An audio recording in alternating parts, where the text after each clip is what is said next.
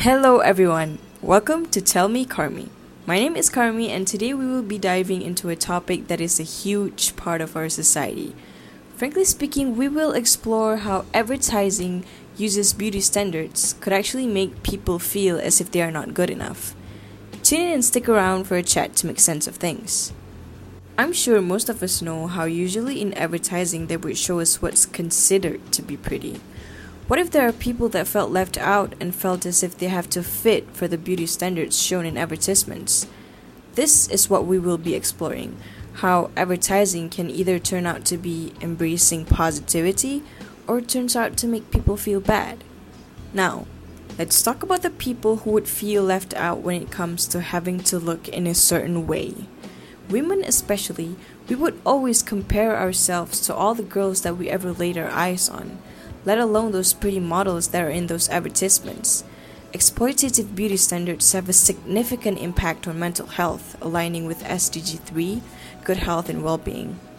There's a tendency of people getting eating disorders or excessive dieting towards this thin, ideal look that has always been portrayed in advertising.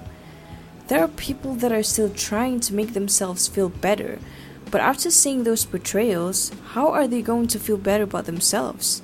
Of course, there are some advertisements that have been showing all kinds of people. There are ads breaking the mold of what's usually seen as pretty. They throw in all types of skin colors, body sizes, which is good. These types of ads would make people rethink what they find beautiful.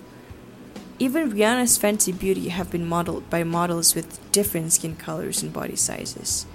But obviously, on the flip side, some ads would miss a mark or point which might offend some people. But that does not make them the villain. It's just that sometimes it happens unintentionally. We are looking at both sides now the cool and not so cool side of advertising. It's so important to see all sorts of people in advertisements people would actually see themselves there. It's a game changer.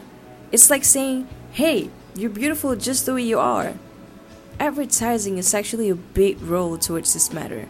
They have a big job to create a balance on selling their products, but at the same time is to be fair to everyone. So, the advertising industry just needs to look way beyond the beauty standards. Everyone has their own beauty. You don't have to set one for us. You don't get to tell us how we are supposed to look.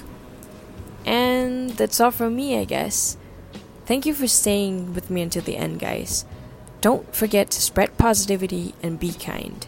Have a great day ahead. See you again in the next episode. And you've been told.